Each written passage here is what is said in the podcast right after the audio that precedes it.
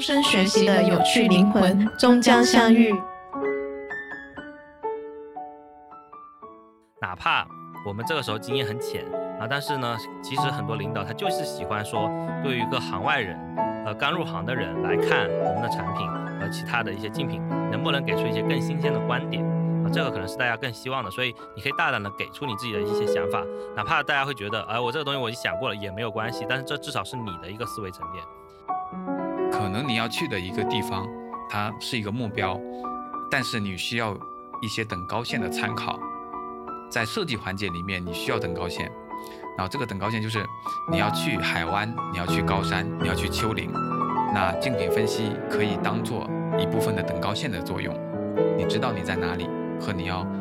去的这个地方，也许参照的地方是在哪里。Hello，大家好，欢迎来到竞斋 FM，这是我们的第四十三期节目，我是已经穿上了居家服并且 开始过冬的嘎嘎。Hello，大家好，我是在深圳还穿着比较薄的睡衣，然后外面天已经大亮了，已经打卡了两三个点的的 w i n s t 然后现在的时间是啊，咱们都报报时间啊，是八点钟啊，特别早的一次录制。是哦，我我刚刚看到静哥居然穿着那么薄的衣服，然后我这边穿的是特别 棉质、特别厚的一个居家服，嗯，惊呆了，因为我这边的话，现在的温度大概是在。三到四度左右哦，那真的很冷了。哦，深圳是到了十多度，大家都会疯狂寒冷的那种程度。然后现在应该应该是二十度吧？我感觉是今年的温度下降的没有去年快。去年的话，可能在前两周就已经有这个冷度了。然后今年的话，刚好是在这一周。对，其实已经很晚了。就是看，就是最近的那个天气说寒流会有一一波一波的下降嘛，但是一年已经比一年晚了。啊，是的。我是主要想跟你聊一下我们的话题，就是关于设计师日常工作当当中的一个环节——竞品分析。嗯，为什么呢？呃，原因有两两点，一个是我在负责我们知识星球每个月分享会的时候进行问题收集的过程中，经常会收到一部分同学在跟我们提到一些他关于在工作当中会有遇到竞品分析的困难和困惑。第二点。是刚好想借一下微信最近上线的公众号新的一个展示方式和功能小绿书，然后来跟静哥聊一下，因为静哥在这段时间的话也已经开始用小绿书的方式来打卡和跟大家进行分享，同时借一个之前我看到的一个视频，一直在倡导设计师不要使用竞品的微信支付的张小龙，嗯，然后现在的小绿书。跟市面上的另一款产品的相似度其实又很高，嗯，红色软件，是的。然后在这一点的话，其实就是希望可以聊一下，就关，咦，我们经常会有一些同学，嗯，做一个需求，那我在不了解或不熟悉的情况之下，要不要做一个竞品分析啊？我这边手上有一个问题，在一个团队里面，他在负责每周的竞品收集的工作，他又感觉自己。做的很没有意义，那他又可以做些什么？嗯，对，我觉得这个问题非常典型啊，就在作为一般的，比如说刚呃实习的同学，或者说刚毕业的同学，刚开始可能呃领导或者导师会让你先做一些这样的事情，你觉得没有意义，呃，但是在我看来，其实这个也是我会经常会给新同学安排的一些任务。那当然，我觉得你会说到没有意义这个词。啊，可能他没有跟你强调清楚，做件做这件事情的意义，就直接让你做了。然后，那我们自己来去看这件事情呢，应该要多去想为什么我们要做这个事儿。因为我们作为一个新加入团队的成员，那大多数情况呢是肯定没有团队中这些呃老员工，或者说已经干了很久的这些这些同学，或者说 leader 他们对呃这个行业的这个产品的熟悉程度的。比如说我在做 QQ 音乐。那你是不是得都应该知道啊？网易音乐啊，或者说其他的，比如酷狗音乐、酷我音乐，还有外国外的 Spotify 这些音乐，他们的呃，它首先他们长什么样？他们每个之间有什么区别啊？每个功能模块的时候有些什么特色？然后你是需要先去研究的。那对于他们来说，已经熟悉的，可以互相讨论中很自然的去说出来这些功能特性啊，你能不能快速的去 get 到？那其实你刚开始肯定是做不到的，那所以他就会呃要求呃新新同学来负责这部分的收集。那如果你只是作为一个简单收集，比如说收集一些新闻啊，或者说这个看一下别人写写的一些东西，那其实是一个比较浅度的这种感知。那我觉得最好的情况是，先你把所有的软件都下载下来，都去全部用一遍，然后呢，分析出他们的一个这个信息架构，然后分析他们的一些亮点，然后写一个很长的一个 PPT，把这个东西都给分析出来之后，然后再去定期整理他们的一些新的功能的东西。那当然也有可能他给你的这个任务是每周去分别在做这样一个整理，就是把这事情给拆散到每周里面去，这样也是可以的。当然，我我建议是先来一个很大的一个总的一个分析，完了之后再去分析他们近期的一些变化，这样的话可能会更有的放矢。嗯嗯，我比较好奇的是，我们其实很鼓励新人设计师，或者说每一个呃经验还没那么丰富的设计师，会有安排工作，嗯，或者说安排竞品分析这一部分的工作内容，让他们去负责。那这样做的一个必要性。或者说是为了培养什么方面的东西呢？刚刚你说的是一个产品方面了解，嗯，对，了解，然后以及他们可以怎么做。那嗯，他们其实有些时候其实是不太了解这么做的核心的本质的意义。嗯嗯，我觉得简单来说就是行军打仗的一个知己知彼啊。我我一般会让同学去做的这个竞品分析，不会只做竞品的，肯定还要做自己的，就是。会把所有的我们同行业的，就是大大部分比较大巨巨头的这个都分析一遍，加上自己的都做一下对比。那我们和他们之间的一些差异点，呃，我们做的好的地方，他们做的好的地方，全部要先心中有数。然后你会知道啊，我们哪些地方其实还是做的不够的啊，甚至会让新同学提出一些啊，你觉得可以的改进意见，要从他们身上去吸取，然后做这样的一个分析。嗯嗯，这也是。我之前跟同事，我有跟他聊过，说我们做竞品分析，可能更多的不仅要做直接竞品的，还要做间接竞品的，以及相关产品的。然后同时最后是要回到我们自己身上，在看他们的同时，还要再看我们自己。这是我觉得要通过多个维度和多个参考角度去互相印证和佐证。嗯，对，我觉得这个是呃更往后一步的，就是我们刚才说的这个对行业内和自己的竞品分析呢，这个主要是说刚开始入行的时候对整个产品啊的一个了解。那刚才嘎嘎说的这个同类竞品或者非同类竞品。的这种分析呢，更多的是我们在做一些具体的功能的时候，嗯，有些时候其实呃这个功能可能你的竞品都压根没做啊，就是你这个东西是是的完全没有参考的，那你就可以去从别的地方去找一些参考，看他们怎么做，然后吸取一些经验啊，这个就不是呃这个就不是说我一定要从什么样地方去就是同类竞品上去找，而是说我要去找灵感了，有点类似这种感觉。嗯，是的，还有一种是呃我日常当中的找灵感和工作当中的。这种习惯，它其实是有一个，它短期可能看不到那么直接的效果，它有时候可能会需要长一点的周期，比如说三到五个月，它才能看到你不断的在做这些方面的积累和就是收集，它才会有的效果。嗯，是的，是的，这个过程当中就会有很多同学，他其实让他做两一周两周，他可能没有问题，但他做到了三个月五个月的时候，其实对于他来讲。那可能会有一些状态上其实是没有那么积极，或者说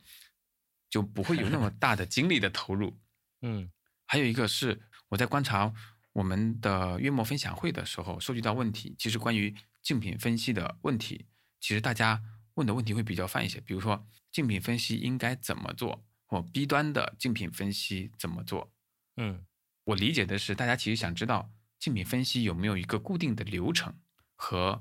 他应该做到什么样的程度和标准化？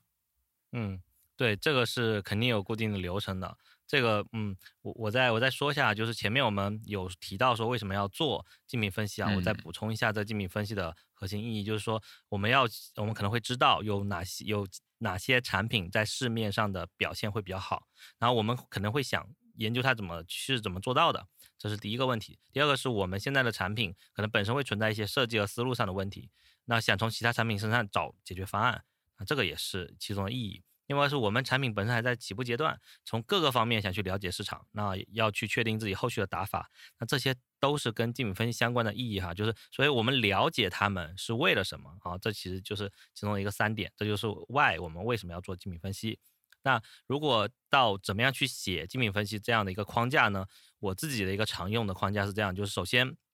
我全部的去捋一遍，看一遍竞品，然后包括下载、截图、使用全流程这样去写完，去去体验完之后呢，我会去再去找一些行业上面的一些分析，然后给出有几点，第一个是这个竞品的简介啊，它在什么平台和它的市场表现。比如说，呃，我们的某个音乐软件，那它的呃大的特征是什么？然后呢，它在什么平台上有上架？然后市场上的表现是如何？市场占有率大概是怎么样的个感觉？然后第二个是它的整体信息架构或者功能列表。那这个呃一般来说，我们建议初次做的时候会需要需要做一下。然后嗯，一般来说可以自己写。然后在内部分享的时候可以简单说一下，但是我们如果给老板去汇报，那肯定不用写这个，你讲不完他也听不下去。但你作为你在做的时候，一定要去做这件事情。嗯。然后第三个呢，就是竞品的一个设计特点，包括它的优点和缺点。那最重要的是从优点里面去找亮点啊，这个可能会有点绕哈，就是你要先看出来它哪些东西是做的比较好的，哪些做的是不太好的，但是又做的好的地方又有特别出彩的这部分，你会觉得很吸引你。那这个时候你就可以把它当为亮点，或者说大家都比较喜欢的是是亮点。然后最后一个要给出结论，就是你分析了 A、B、C 三款竞品以及你自己的产品，完了之后呢，你要分析出 A、B、C 里面各各个我们能从统统一学到什么东西，每个分别能学到什么东西，我们有什么做的不好的地方，然后呢，就是或者我们有什么做的比他们好的地方，然后最终给出一个结论，我们应该学什么地方，我们不应该做什么东西。啊，就是我们可以绕过什么坑啊，然后我们可以学到什么东西，最后要给出这样一个结论。就大大家有时候会过于注重说我要去嗯做这个分析啊，但是呢最后没有给结论。我觉得这个可能会大家觉得我作为一个这个小新人，那我去做分析，你就让我做分析嘛，我就作为一个材料提供者，那我没有资格去给出什么结论。那我觉得这是一个错误的一个想法，就是我们应该首先在这个时候就要开始自己独立思考和判断的能力，哪怕。我们这个时候经验很浅啊，但是呢，其实很多领导他就是喜欢说，对于一个行外人，呃，刚入行的人来看我们的产品和其他的一些竞品，能不能给出一些更新鲜的观点啊？这个可能是大家更希望的，所以你可以大胆的给出你自己的一些想法，哪怕大家会觉得，哎，我这个东西我已经想过了也没有关系，但是这至少是你的一个思维沉淀，这个是比较好的一个价值。那整体来说，我刚才总结就是一个总分总的一个三段式结构。就前面要有一个总的一个概述，然后中间呢要呃展开来说它各种功能和各种亮点，到最后要总结给出自己的一个分析。嗯嗯，在日常工作的时候，其实我们在针对竞品分析嗯这个环节来讲，其实它是有一定程度的，就是你的工作是可总结的。嗯，就它它不算是一个说你完全都要用一套新的。方法论，或者说是用一个新的设计样式、设计模式去面对不同的需求，在这个环节里面，它其实会比较偏向于说它是可复用的，就特别是在流程和习惯上面，它其实是可复用的。那在这前提之下，我是比较倾向于，其实我们在普通的日常当中就要有一个就是主动收集的一个意识。嗯，是的。然后为什么呢？有一次我看到静哥跟我们分享的自己的手机截图，对 的截图的时候，发现我算是比较多的那种截图的，可能我都会有一两万张。后来我发现静哥一手的每一次至少都是两万张的手机竞品截图。那再加上就是有，如果说再配上自己定期整理的习惯，或者说是有一个具体的专题性的一个思思维结构。啊，什么是专题性的思维结构呢？我举个呃假设，呃，如果说你有在做弹窗类的工作和整理弹窗的负责的模块的，那日常当中可能这个同学他会把各种他看到的弹窗就进行截图、截图、截图，那最后他能够归纳的，就是会有多个角度，比如说。它从呃展示上，它应该会有分几种展示。它从它的定位上，可能会有模态和非模态，以及它在用户分层上面，它可能会有几种不同用户分层的弹窗的定位，以及在业务形式上面也有各种不一样的。那当他收集到足够的时候，其实已经对于他自己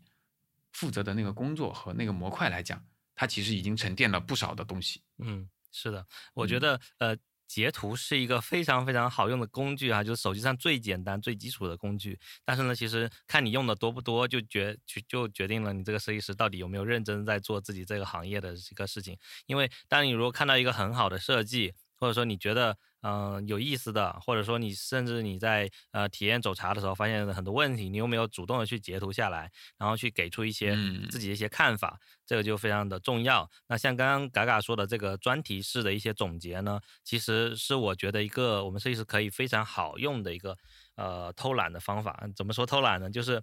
嗯，如果是你要做弹窗设计，它它理论上是可以做到一个便利的，就是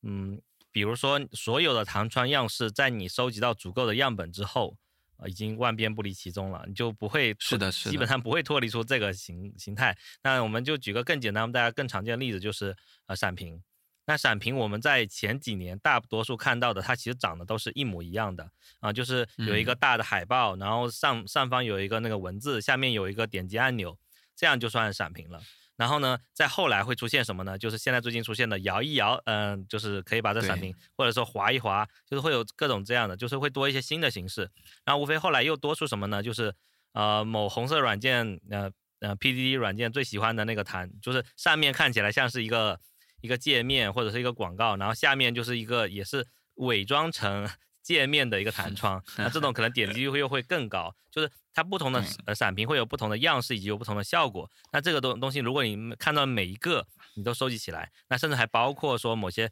闪屏它会呃收起来收到主界面，跟主界面还有一个融合的这个效果。如果你们全部都写到了之后，如果万一哪一天，那你做闪屏，或者你本来就负责闪屏的人，那这东西你都知道，你你要哪个嘛，我就你你挑，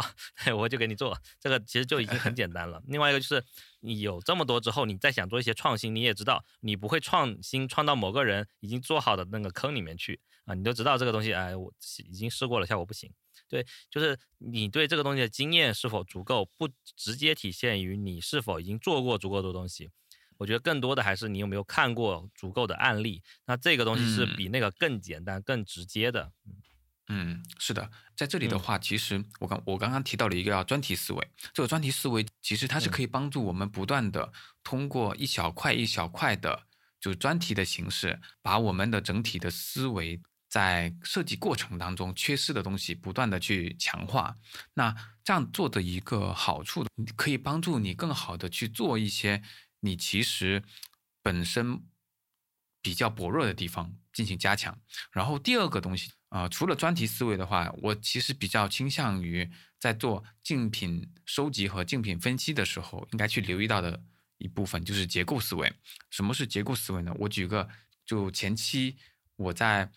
跟同事在一起负责的一个项目，类似于说，呃，普通的电商公司它会有一些服务，那么这个服务的话，我举一个具体的，比如说七天无理由退货这个服务，那么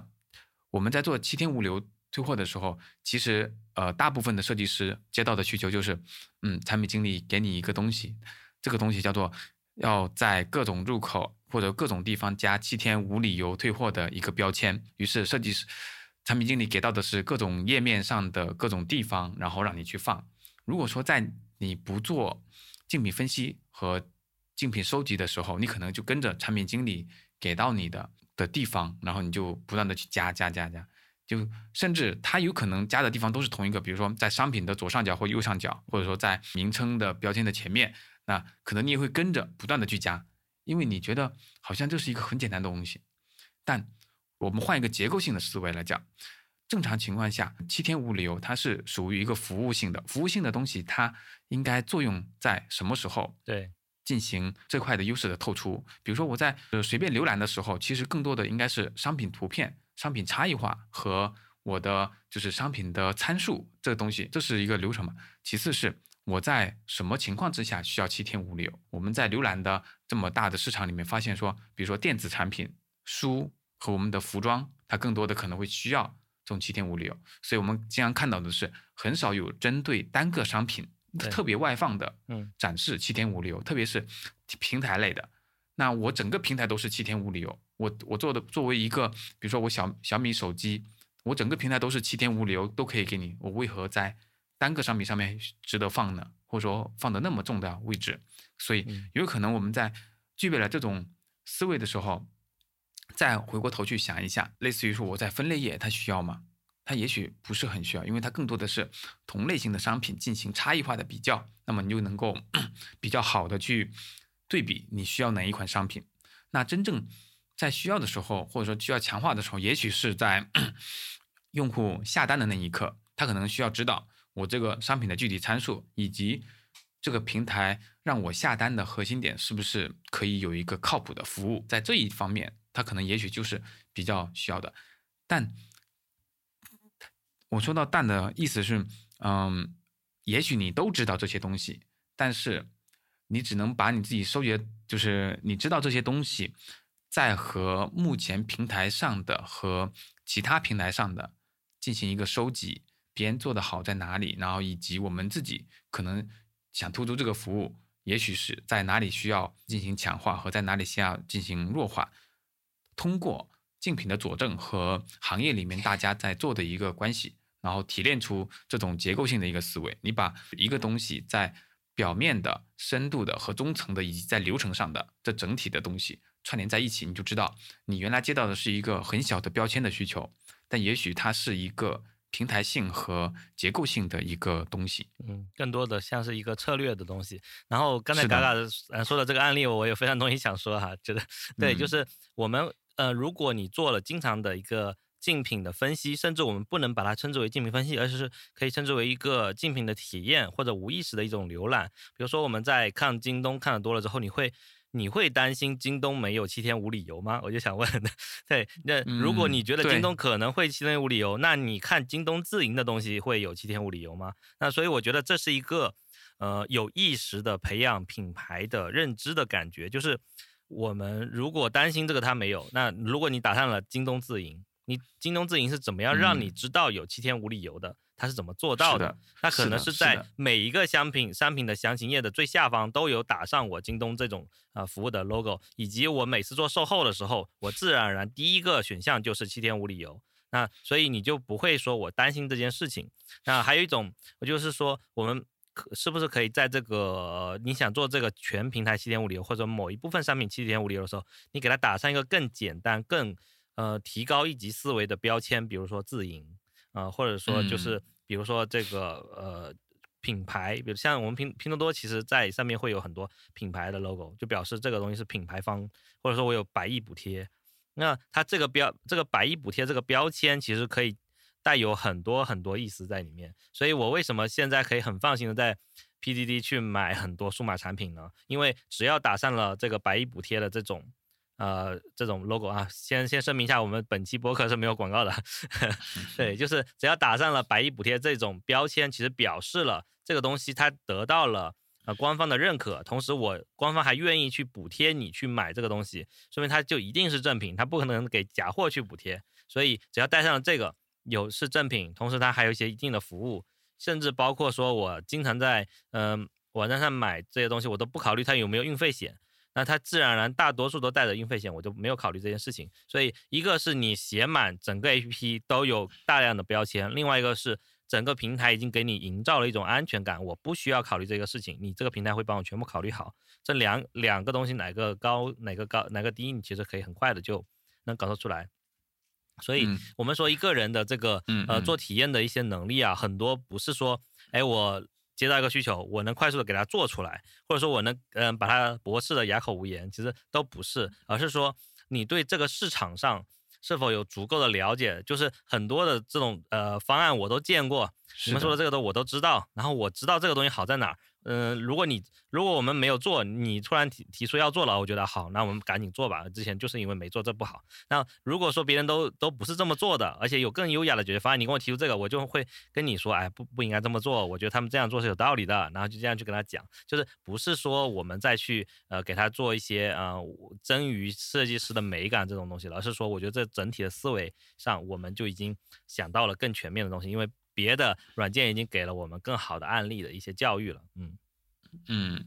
这也是我们比较提倡的。除了你知道要做竞品分析这件事情，它是有必要的，嗯同时它有一有一个是要锻炼你的专题思维，然后去解决你的个人薄弱的点和让你稍微没有那么强的点能够更强，以及更具备说说服力。第三点是，它会能够帮助你达到一个结构性的思维。这个结构性的思维可以让你能够理解到，很多时候我们有很多用户策略、我们的运营策略和我们的平台策略。那在这方面的时候，其实能够帮助你去对于产品上更好的了解，而不是仅限于说我这个标签。是不是要重一点，要轻一点？我这边是不是应该打标签？这样子就对，是东西东西的内容其实就在那儿，只是你要把这个东西发挥出来的点，应该是呃通过同样的时间做到更好的东西，还是通过同样的时间做到一个超出预期以及把所有东西都捋顺的一个结果？也许看到产品经理的所有的需求，只做到产品经理给你的东西，那。我们通过竞品的收集和竞品的分析，且可以帮助你往更好的地方去走一点点。这也是就是影射另外一个话题，就呃有一些同学觉得做竞品分析后，然后做的很多东西就会很像，算抄袭嘛？嗯，来 嘎嘎，你想说什么？你先说。我觉得啊，如果做的东西很像，会变成抄袭。其实原因是在于说。呃，我们看到的东西应该还停留在了一个表面。第一是在功能的使用上和在视觉的展示上，让你觉得是抄袭；其次是很多东西的细节照搬了，你把流程照搬，你把条件照搬，以及你把它的特定的反馈照搬了。那在照搬的过程当中，它会影射很多的问题，就在于说是否。是你的平台需要的，以及是不是你的平台的用户需要的？以还有就是说，呃，我们这样子去做，能否带来呃更好的方案来替代它？为什么不做更优的方案，而是做一个照搬的东西？对，所以其实，在做照搬的这个事情的时候，说明你其实没有太想好这个功能到底。好在哪里？就是，嗯，它有一个解决方案，它其实只是一个表现，但它的细致是本身是想解决什么问题的。然后最近我看到那个小龙哥他写的那个摇一摇，他想，他说想解决啊被抄袭的最好的方案就是我们做的这个方案。啊，不是说是最华丽的，而是它是极简的。嗯，举个例子，就是他当时做的摇一摇，摇一摇，它这个功能其实看起来非常简单，它是手机摇一摇就能够匹配到陌生人，就同时在摇一摇的人是跟能够匹配到。它的关键是什么？它摇的时候有了这个声音，以及有了这个开合的这个动画，然后以及到最中间的一个触触感反馈，到最后的这个结果页的呈现。就这几步，每一步什么时间点要卡出什么东西来，中间会有什么效果？他们在无数次的尝试之后，选择了这样一个方案。如果竞品想要抄袭，那大概率是，嗯，这些这些点我都剪不掉。你你小龙做的这个就摇一摇的每一个点我都剪不掉，但是我就怎么办呢？为了不不跟你像，我就只能加，我就只能改东西，然后改来改去发现。呃，东西多了之后没有人家好用，就加了，要么加步骤，要么加了一些好像看起来没有用的动画，要么加一些反馈，可能也也不是很好用，或者加一些前置步骤，就加了这些东西之后，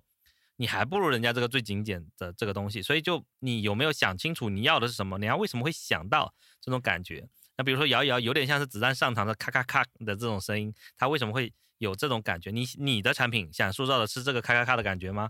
还是说，比如说你要想包装一个跟这个呃复古的，那个你可能是一种轮盘的这种摇骰子，然后有了摇骰子之后，它应该是怎么样的对应的一个效果？你不要说直接抄别人东西的时候是，呃，就直接用，而是说你要迁移过来之后，如果你要做的，呃，确实是可能用某个手势来触发，那这个手势它应该带入的，比如说我刚才说的是个摇骰子，那摇骰子之后。摇的过程中，它的声音就不一样，是什么时候怎么开始也不一样，最后的结果它可能也是一个呃不一样的一个呈现，呃，甚至它比如说可能有个，呃，就是比如说说说白了，就可能有一个这个爆牌的这个官啊，嗯，呃，荷官在线，对，然后给你去 爆出这个结果，那你的感受也是不一样，那你你好像是一个摇一摇的东西，但你摇的是骰子，跟你摇的是这个手机，它的感觉已经完全不一样了。所以你你随便举个例子就能做出跟别人不一样的东西，那你为什么要，呃，就是偷懒去直接抄别人的东西呢？嗯，对，是的，是的，嗯，这一点的话其实很关键。我我也刚好想聊一个刚刚脑脑子里面闪过的一个画面。嗯目前各大平台或者说百分之七八十，只要涉及到交易类型的平台，它嗯都会有做的一个就是会员制。其实嗯我想聊一下这个，就我们其实目前上，嗯、大家为什么要做会员制呢？假设你要做一个竞品分析，要想一下大家为什么要做一个会员制？那更多的其实是我们希望把我们的用户变得更粘性。他付了钱在这里，我们提供更好的服务，把他，比如说他如果说他每个月能够在我们这边投入的时间是十个小时，那让他在自除了这十个小时以外，再让他再投一点钱，就是假设是十个小时再加十块钱，那我如算下来的话，一年就是一百二十个小时再加一百二十个小时，就是一百二十块钱。那如果说我希望他把这一百二十个小一百二十块钱变成了九十块钱，变成九十块钱的同时，我可以给他提供超过一百二十块钱的服务，那对于他来讲是不是更值得留下来？好，嗯呃，可能有点绕，但是逻辑就是这样子的，就是呃，把用户的成本集中在一起投入给我们，我们可以给他更多的权益，核心点在这里。嗯，对，那在做这一个的时候，其实服务的就是这么一样具体的，或者说很针对性的粘性客户，然后给粘性客户提供的更多的东西，给他提供更好的服务，让他能够具备更好的粘性，变成更成熟的和更具备高转化的用户。那在这样的一个过程当中，我们在做的其实是什么？是整套的服务类型的东西，让他能够觉得我们的东西可以更好，和已经觉得我们东西用的很顺手，并且很值得继续往下用。同时，我们在做这类型的竞品分析的时候，或者说在做竞品收集的时候，不仅是要做就是呃这一类型的用户的分析，我建议的是，甚至是要看一下用户策略上的。其实，呃，会员制它是一种高粘性的用户的策略。换过头来讲，还有一种是用完即走的用户，那他就会需要有另外一种策略。你要在做一种策略的时候，其实需要对应的是，呃，另外一种用户群体，嗯他是应该做什么策略。于是我们会发现，类似于滴滴的策略，我的会员只有一种，而不是分为几种不同的会员。类似于我们的就是更多的音乐和会和视频的，它会分很多个级别的，嗯就是普通会员、超级会员是的，然后但在但在滴滴这种生活的出行方式上面，它只有一种会员，这个会员它就会有各种的会员包，但是对于它来讲，很多用户是用完即走的用户，这种是属于低粘性的。低粘性的用户又怎么样能够让他低粘性，但是让他用的舍不得呢？于是他就开始研究出来了各种券包，什么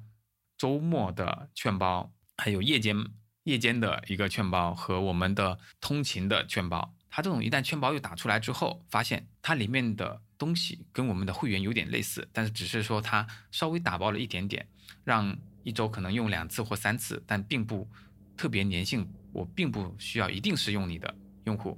用达到了一个用完即走，但是我下次还是会想到你，因为我的三个券打包在一起，可能比你就是每次单独你来的时候给你一张券来的有效。对，而且而且就加了一还加了一些小的粘性在里面，因为你必须回来的，有效期内把它花完。是的，呃，你在针对高粘性的用户和低粘性的用户上面，高粘性用户有高粘性用户的一套策略，低粘性有低粘性用户的一套策略。在低粘性上面有做增增长方面的东西，和我们高粘性上面有做服务完善和不断的通过服务再挂钩用户的留存的时候，其实这是我们在做竞品分析的时候应该去更多去看到的东西。嗯不仅仅只是设计样式和我们应该在哪些入口去放我的新功能。嗯，对，竞品分析其实包括策略这个点，我觉得刚刚说的非常好啊。就是刚才说到电商的会员呢，就让我想起了一个非常直接的一个例子，就是嗯，大家有没有有没有去用过山姆啊、嗯？然后山姆是一个非常嗯特别的一个商场，一般的商场呢，呃，欢迎更多的客人来，但是山姆不不是，山姆是你必须买他的会员才进得去。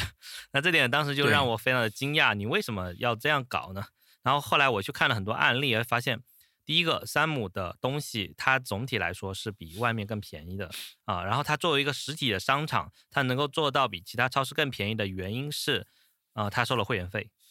然后他收的这个会员费每年大概是两百多，我记得。然后这两百多的会员费，说白了就是你提前为你省下的钱所支付的一个押金。嗯，就是我为了要买这些便宜的东西，我先交一个入场券，我我我保证我今天进去了，那这里面东西都是又好又便宜的，我是山姆的一个质量保证，所以我进去之后我就可以放心的挑，反正我也不担心价格。然后，如果你买的越多，你省的其实是越多的，因为你。前面投入了这个两百块钱的成本，如果你不能省回两百块，那你就亏了。对，所以你无论如何要买超过能够省回两百块的这样一个总总价值的东西，比如说你可能要买一千块钱的东西以上，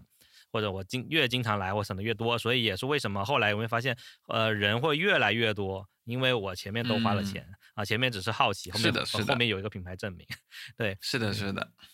对。但是电商界学它的人有没有呢？我觉得现我之前能看到一个最成功的呢，啊，就是那个亚马逊。啊，亚马逊它也有一个会员。啊，但它的它的会员我记得好像是读书会员还是什么，就是它的这个会员呢，就是说你花了这个钱啊，就是买这个会员之后，然后剩下的就是你能够享受到的服务，就是呃已经是最便宜的了，那剩下的。嗯，其实都他的钱就赚在这个会员费里啊，就跟很多的我们现在国内的平台不太一样。国内平台赚的是什么？国内平台赚的是你交了会员费啊，完了之后呢，还要有很多领券啊，各种各样的东西。其实他要做的事情还很多啊。但是呢，就是像亚马逊和山姆呢，是你交了钱，OK 了，剩下的就是我给你又便宜又高质量的保障就可以了啊。这其实跟国内平台还是不太一样。嗯，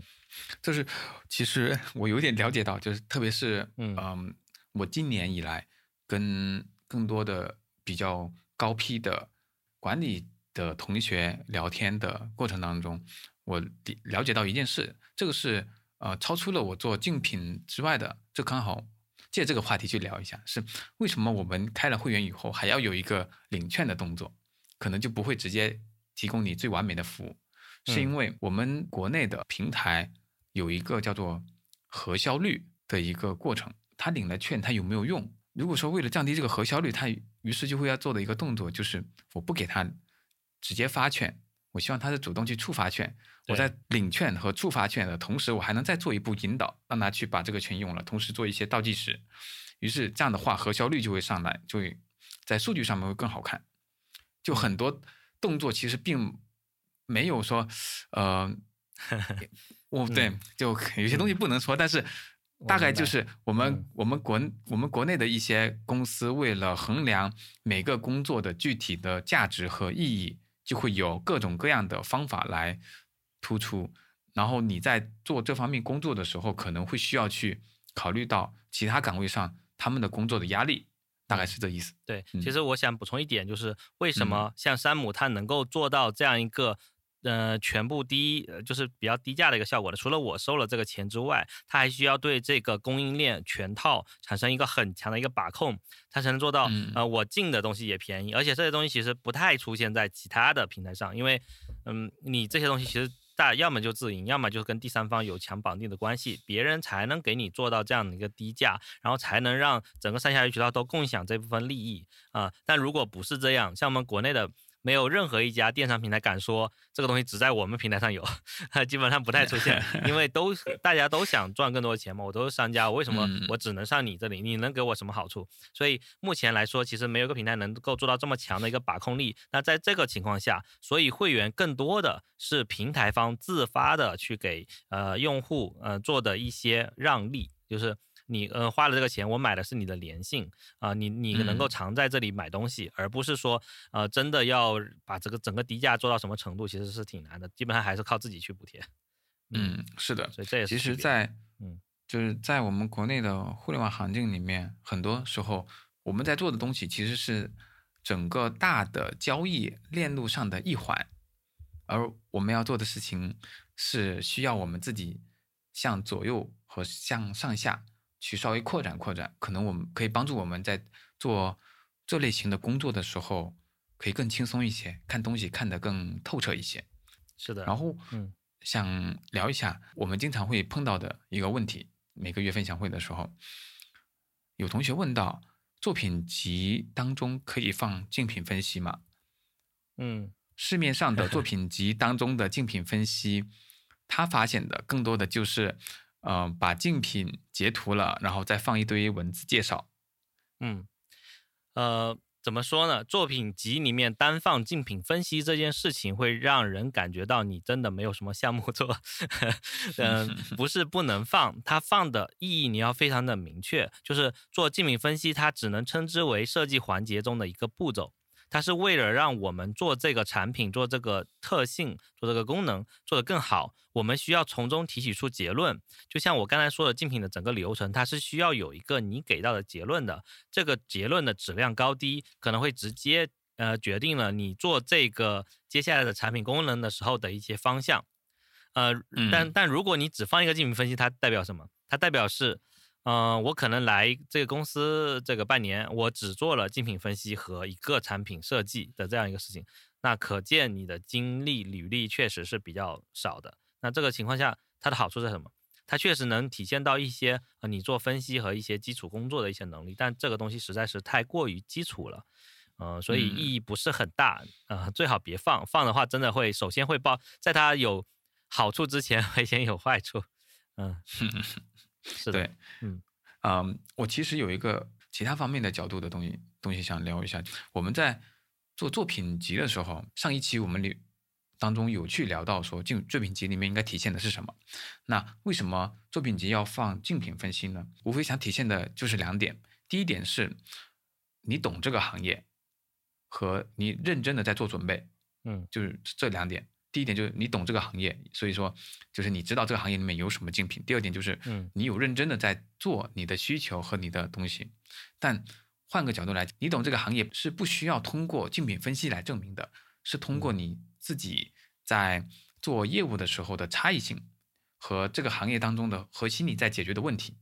第二点是你有认真在做这件事情，其实本身是通过作品集的质量和你的作品体现出来的质量来表现的。所以假设如果是我个人，我可能会倾向于把作品集里面当中的竞品分析这一点，用具很具象的一个东西，我解决了一个什么问题，这个行业里面其他人没解决。对，我是怎么样找到的？然后我做的这个东西确实是很有亮点，嗯是的，呃，我最近分享了一篇文章出来，我觉得我看到之后蛮受鼓励的吧。我觉得类似于说，像之前呃贝壳找房和各种的，就是类似于看房的那种软件，他们在解决的一个问题，就是就是帮助帮助需要租房和买房的用户能够了解到更多的房源信息。那他们在做信息的时候，会发现多出了一个东西，就是日照日照的长度和强度嗯和角度。嗯，对，这个很好那是的，我其实很受鼓舞，就是在一个很传统的行业里面，他们通过需求上的分析和真正的用户需求，因为你在买房或租房的时候，其实就是会关注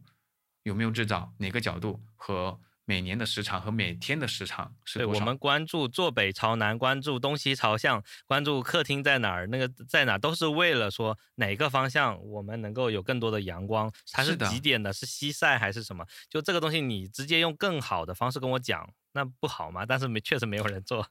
嗯是的，于是他们就嗯做了一个沙盘，类似于那种三 D 三 D 的一个沙盘，把嗯整个小区就是建模成一个很简单的那种就是白模，然嗯后用一束光。能想象到我们在、嗯对一束光，然后模拟过去，然后底嗯下是几点到几点，然后一年四季是怎样的，你可以同时去切换几个四四季的时间点。我觉得他们在做这种事情的时候，真正的在解决了一部分的，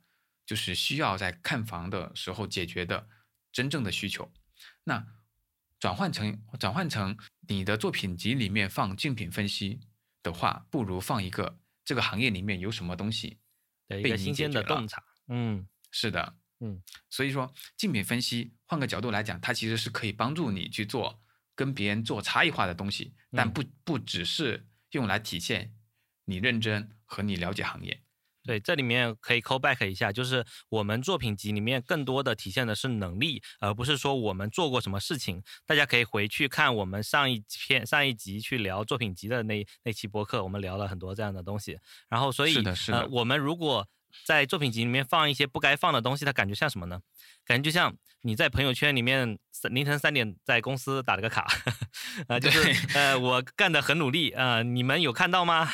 啊，这种感觉。然后，但这种这种感觉不如什么呢？啊，不如说我们在呃嗯，你不经意间给领导呈现出来一个我的一个分析总结，这个东西是我可能是我熬夜干出来的，但这个东西它体现在的是一个质量上。而不是说，呃，我花了很多工作时间，你到底知不知道啊？这种感觉是比较 low 的。对，如果说在还还原到这个作品集里面去讲，刚才嘎嘎说是一种比较好的方式，就是说我其中体现了一个洞察，这个洞察体现到我的一个作品本身，啊，我的这个呃工作中的这个本身，这个中这个东西就比较好，就是嗯，而不是说适合说我应该啊把这个。我到底做了什么？给他全全面的还原出来啊，就很像是我在呃给大家看我平时做了多少的这个设计走查，我做走查的这个照片，我做走查的这个表格 啊，它它有用吗？它它呃它其实它的有用的地方是它的结果，而不是说我做过这件事情。我跟你说做啊，每个人都做了。那你能不能做的比别人好？这才是我们作品集里面要体现的啊！你都体现到别人都有的东西，甚至别人都不屑于讲的，你拿来讲，这就是一种你你做的东西太少的一种体现。所以我说坏处是比好处多的。嗯，我们在建议大家不要直接从作品集里面放竞品分析，就好像我建议大家不要在作品集里面去写说我看了多少本书，我把这些书拍照片放在作品集里面给你看一下 啊。我希望你看，你给我看到的是，你有一些自己的思维上的输出，然后这些灵感的来源是你看过的各种书，然后你怎么体现你看过这些东西，同时这些东西是你的呢？你放一些你的输出的东西，你的文章、你的作品当中体现出你揉进去的一些的内容和你通过就是输入和输出之间的过程，然后以及你自己拔高的部分和你自己探索到本质的东西。这才是更有价值的。比如说一些例子，对，来，对，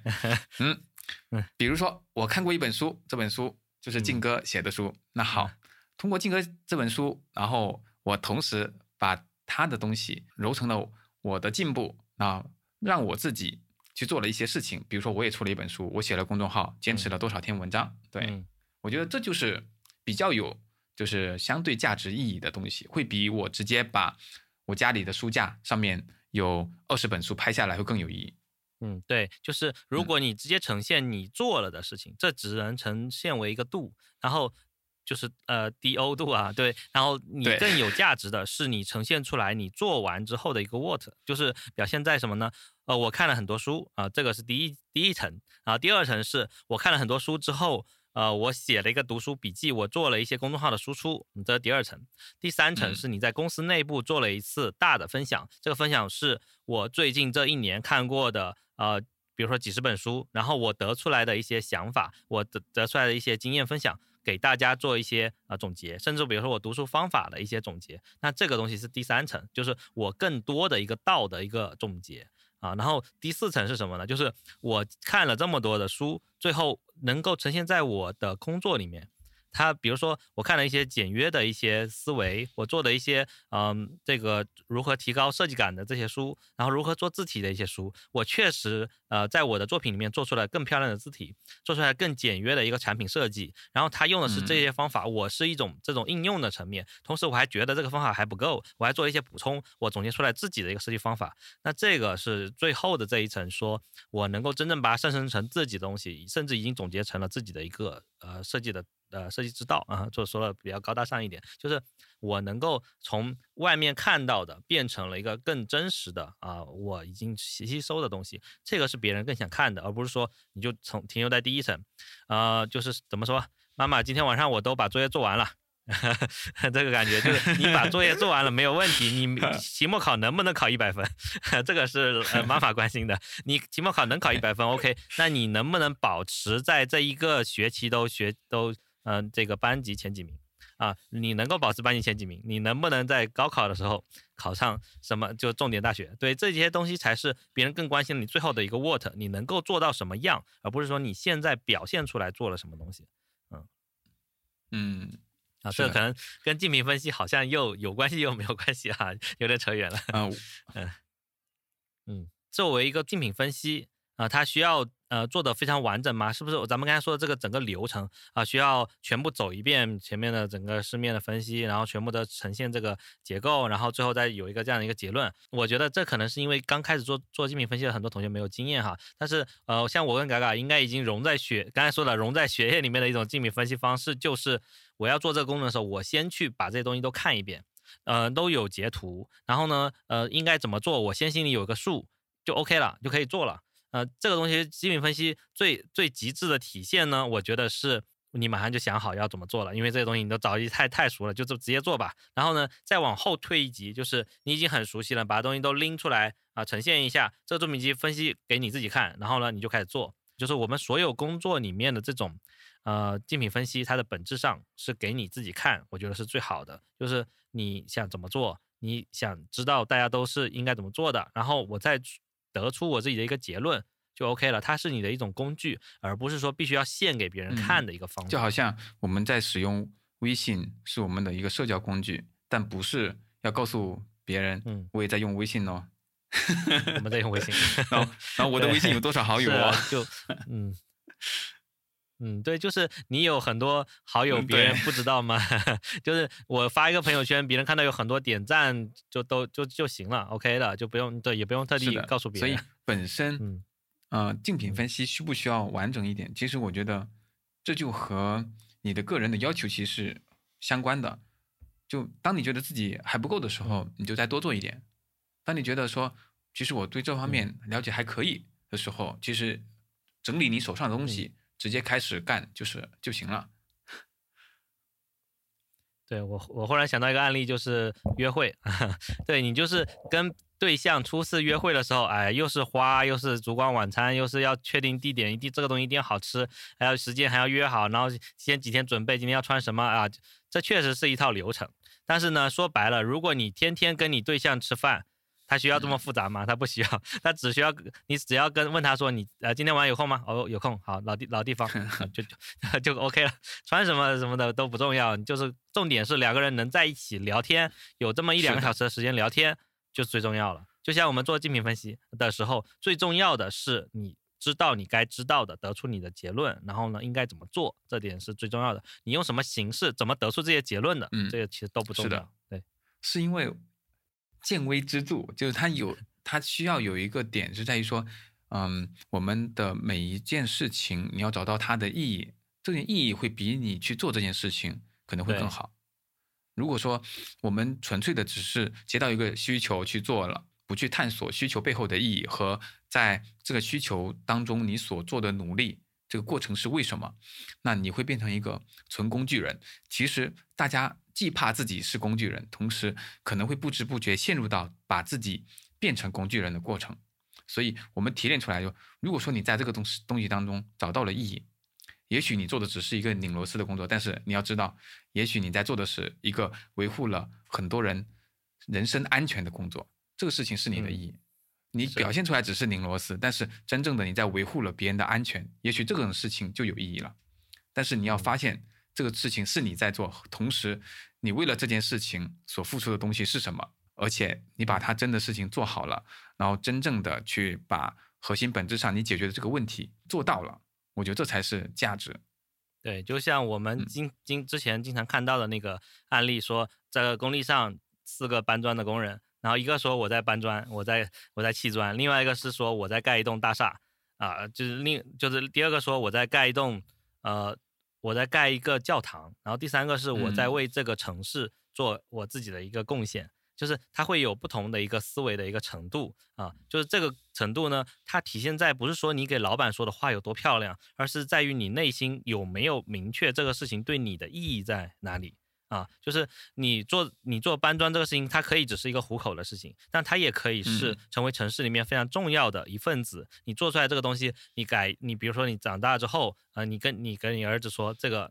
呃，这个教堂是爸爸盖的啊，就是不是虽然说我没有去，我没有说是呃全部都是我做，但是这一面墙啊，它确实是我砌的，对，这种感觉就不一样。那那就像回到我们竞品分析这里，你最重要的不是说这一块砖这个 idea 是我从竞品分析里面我做了竞品分析这件事情，而是说我从竞品分析里面找到了这个 idea 之后，我想到了更多的想法，然后我去落地了，这个事情是比较重要的。那回到我们做竞品分析的意义，比如说有我发现有好多个类似的问题啊，就刚才我们最开始说的，我每周都在做竞品分析工作啊，然后呢，这个有什么意义吗？啊，然后这个我作品集里面应不应该放竞品分析？然后我在评审汇报晋升的时候啊，应不应该做作品分析？就竞品分析这些竞品分析，它为什么要放？它呃为什么要做的这种意义的本身，就说这有这种问题，说明你还没有 get 到。我为什么要做这个东西？我觉得做这个事情呢，其实在我跟嘎嘎来说哈，就已经是，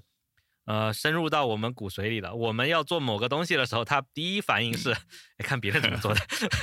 对我之前有没有看到类似的东西？我能不能做出，嗯，吸取这些经验之后，做出比别人更好的东西？这是一个本能的反应，而不是说我为什么要做？呃，我为什么不能独创？就是可能我觉得，可能有些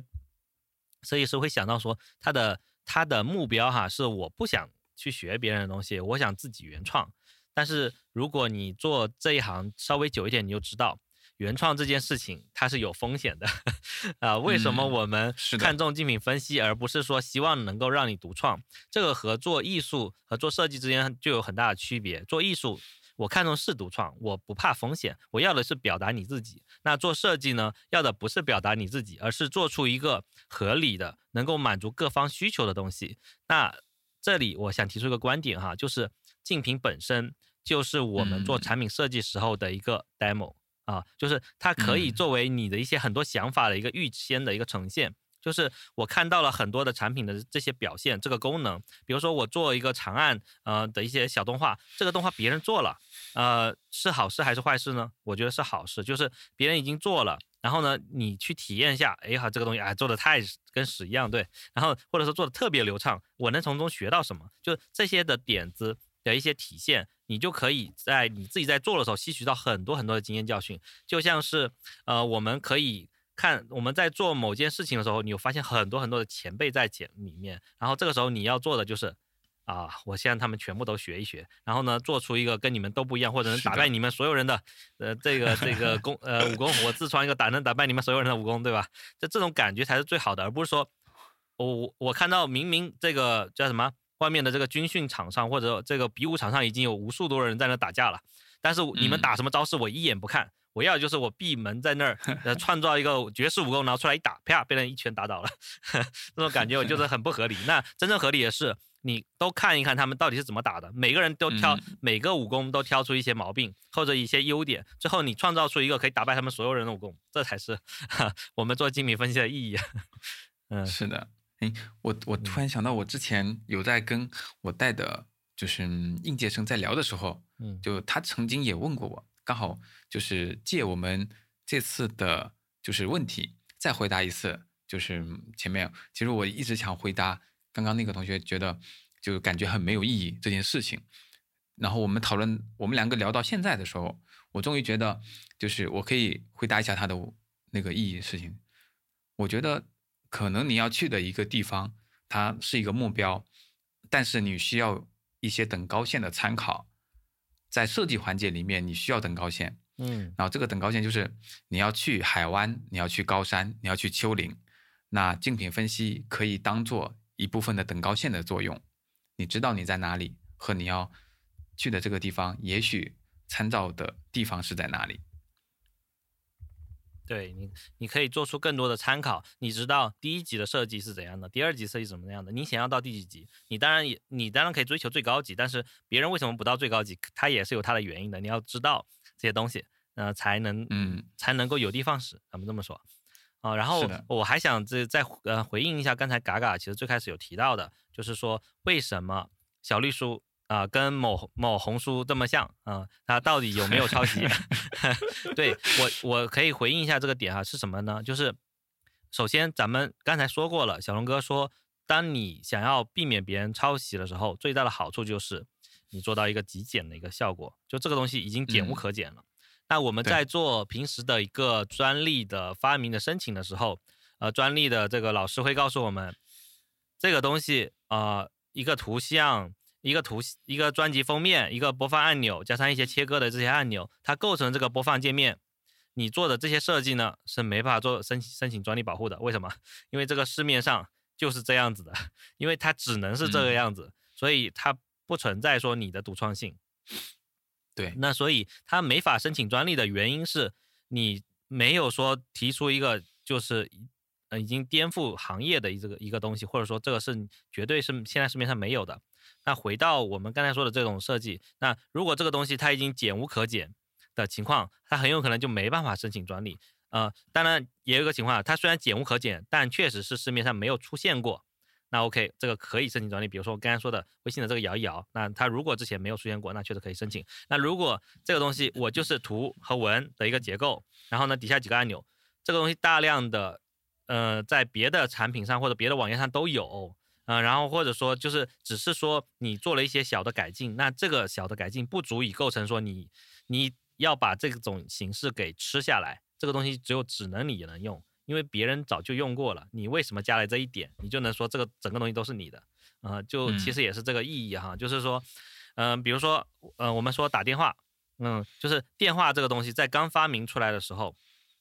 它确实是一个非常极简的一个效果，然后这个时候你做了一些改进，但这个改进你不能说我改进了一下这个电话，这个我这个整个电话的专利就是我的，也不能这么说，因为 电话都长这样，你这个这个东西不能表明说你改的足够创新。所以，嗯，我们回到说小绿书这个点哈，因为我确实没有足够的去分析整个行业中的竞品，但是我可以讲说这种图文的形式其实早就已经出现过了，无论是从前面的博客呀、微博啊各种方面，其实它就会有很多的形式。那只是说小红这 某红书特别的著名，所以说你会觉得哎这种形式非常好，非常习惯，而且他用的非常多，那并不能说哎我就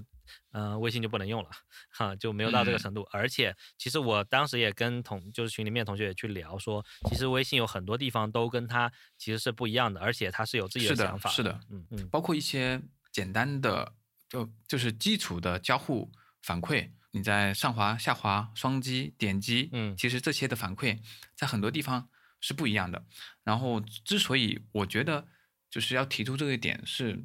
之前的争议，其实我觉得它不是直接简单的叫它小绿书就可以证明它是一个对，就是你在过分抄袭的一个，嗯，就是这个结论。嗯，他在做的一件事情，就我挺认可的点是。其实它符合了目前很多人喜欢这种阅读方式，他尊重了很多人的阅读方式之后，提供了这么样一个阅读展示的一个方式，给到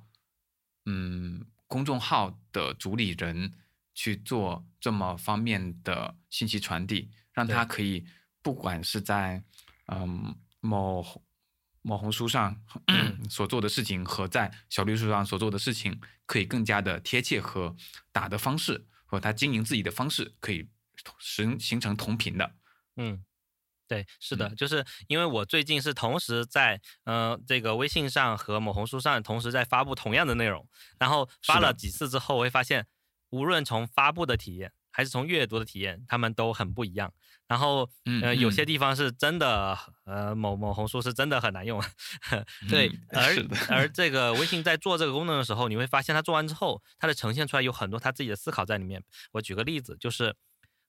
多高的图它算作长图，然后呢，多高的图它体验是好的。然后我点一下这个图，它应该是直接放大啊，还是说我要用双指才能放大？然后，呃，如果说这是一个长图，我要怎么告诉别人？然后这长图怎么样去使滑动才更方便？就是这些点，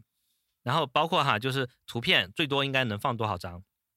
就这些点，其实呃，微信都有它自己的思考。然后在这些思考呃结束之后，你去用它的时候，我从个人倾向来说，我觉得微信这个要好用很多。啊，是，这就就这这就是一个体验的改进。更多的还是会对于。交互细节上和体验细节上面的不断的追求，它总是能够带你到真正你觉得用起来舒服的点。刚开始的时候，当然我嗯，我们也不不是只直接在说，就是某红书它体验上不好，因为它也开创了一种新的，就是它利用了我们之前在抖音上面的习惯就是，嗯，点击就是点赞，就是双击就是点赞，对，把它搬到了我们的就是阅读上，在这个阅读上面其实很少见，嗯，但他也尊重了这个习惯，所以大家呃互相尊重了一部分操作上的共识，同时保留了自己的平台特色，我觉得这其实都是互相在进步，自己能够服务好自己的用户。嗯，我觉得小龙哥他说的一点非常有道理，就是做设计师不要过多的去去看，他其实说的是不要去看竞品哈，但是我觉得设计师不看竞品是不可能的。但是如果你去 看竞品，是去抄竞品的表象，那这个是嗯流于这个叫流于。表面了哈，然后他是建议是产品经理多去体验竞品，然后多多知道哪些功能是好的，然后提出这个需求。比如说这个作为微信的设计师，他接到了一个要做图文，嗯，图就相当于图片消息的这样一个呃功能需求之后，他做出来这个需求的时候，他是从呃本质上去想，这些人为什么要去发这个图片和文字的这样一个组合的一个东西，他会发什么？然后看的人我在看什么？他看到不同形式的图片的时候，啊，他应该要怎么样去操作？那从这些体验之后，他才去做的他的这个功能设计。所以，他为什么做出来看起来会有很多的不同？我觉得不是他为了跟这个别人不一样而不一样，而是他是从本质上去出发，去想到了很多呃应该做的东西，而别人没有做的。啊，这个是很多我们做竞品分析的时候，我们其实可以借鉴的这些点，就是我们看了竞品又。像是没有看，我们看了是看了他们的一些表象和去想他们为什么这么做。那下面没看呢，就是我们在做的时候不要过多的受他们的干扰，做出来这个东西需要有我们自己的思考。最后呢，我们还成功的避免了很多坑。我觉得这个是最终的一个很好的一个表现。嗯嗯，是的。最后的话，我想跟大家分享一句吧。我觉得就是在互联网方面，或者说我们在作为设计师的。一个身身份来讲，我们自己的作品永远都没有终点。嗯，这是我觉得非常需要大家能够意识到的点。是啊，我举个我我举个具体的案例。我前段时间有同学跟我去分享了芒果 TV 的一个披荆斩棘的哥哥，然后当中有嗯都是三十家或四十家的那些男艺人。的一些谈话，他们有说到一个经常被提到的点，就在于说啊，我已经三年没有发作品了，我已经五年没有发新作品。嗯，大家可以想象一下这句话对于他来讲是什么意义，和对于我们设计师来讲是什么意义。作为一个就是类似于徐良这种我们耳熟能详的以前的金曲创作创作的人，他五年没有发。对，他五年没有发一个作品，然后他会觉得自己好像消失在大家面前了。嗯，同样的，对于我们设计师来讲，你如果永远就是你如果有一段时间不去更新自己的作品，何况我们还不是就是被人所熟知的，我们可能更多的就是属于商业上服务的一环。所以你要对自己的作品和对自己的探索，以及对自己的开发和挖掘，其实应该。努力的保持在前列和前优的一个前沿的一个这样的一个定位，所以我的观点就是，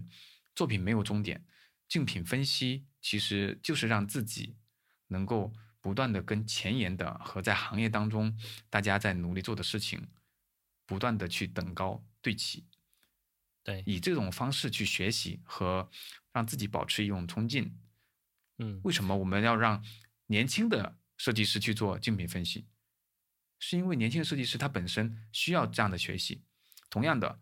上了年纪之后的设计师，你有什么需要自己能够让自己保持在前沿和保持在第一线的一个状态？让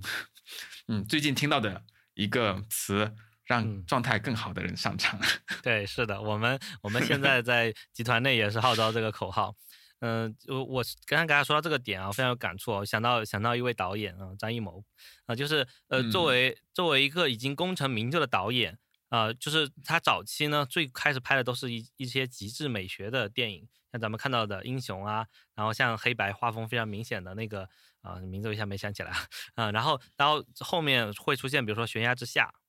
啊，悬崖之上悬崖之下？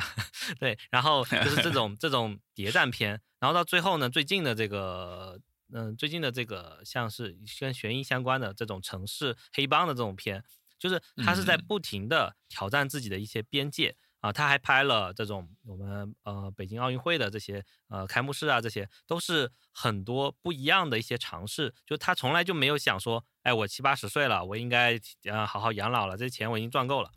他真的是没赚够钱吗？我觉得他其实是就他他就是想做更多的优秀的作品，他就是享受在这个创作过程里面这种没有终点的感觉呢，是让人非常的愉悦的，也是我觉得我们无论是做什么行业都应该有这种呃这种拼劲吧，就是也不是说就是一定说要跟别人卷到什么程度，而是说我觉得做这件事情本身是乐在其中的，我觉得我的边界还没有到顶。啊，如果你到了某个，比如说，我就到了三十五岁，我觉得我就这样子了，我就可以每天按时下班，我就正常的这样去去度过了，就很容易就把自己封死在这一步。那封你封，当你把自己给能力能力的上限被你自己封死了之后，到别人说，哎，你你应该去把你的岗位挪一挪，换给别人年轻人的时候，你有什么好意思拒绝呢？因为确实别人的边界已经超过你了。对，啊。金哥提到这个，我想到我们正在经历的裁员，是 这个这个，我们下期下下期找个机会聊一下。我觉得这其实是另外一个就是比较可聊的点。然后这次的话，就是先公开的挖一个坑，就是我们可能需要去聊一下关于设计的变动和裁员上面的东西。嗯，然后那今天我们就差不多就到这里啦。嗯，我感觉我们也聊了很多关于。这方面心态的和具体的动作，以及怎么样能够区分我们更好的去把一个东西做得更好，以及让一个东西具备其他的思维和结构，类似于策略上的一个东西。嗯，希望大家能够嗯喜欢吧。然后感谢大家今天的收听，我是嘎嘎。本期节目由我制作，主播嘎嘎静哥。如果你还有还有想了解的话题，可以直接留言评论告诉我们。我们会邀请更多有趣的朋友来给大家做分享。对，如果你喜欢本期播客的话，欢迎三键三连。然后我们的产品呢，为我们的播客呢，同时上线在小宇宙、苹果 Podcast、网易音乐还有喜马拉雅这些。就是当然主战场还是小宇宙和 Podcast，你们可以啊多多点赞转发啊，希望大家多多支持，你们的关注对我们很重要。好，谢谢大家。好嘞，拜拜，拜拜。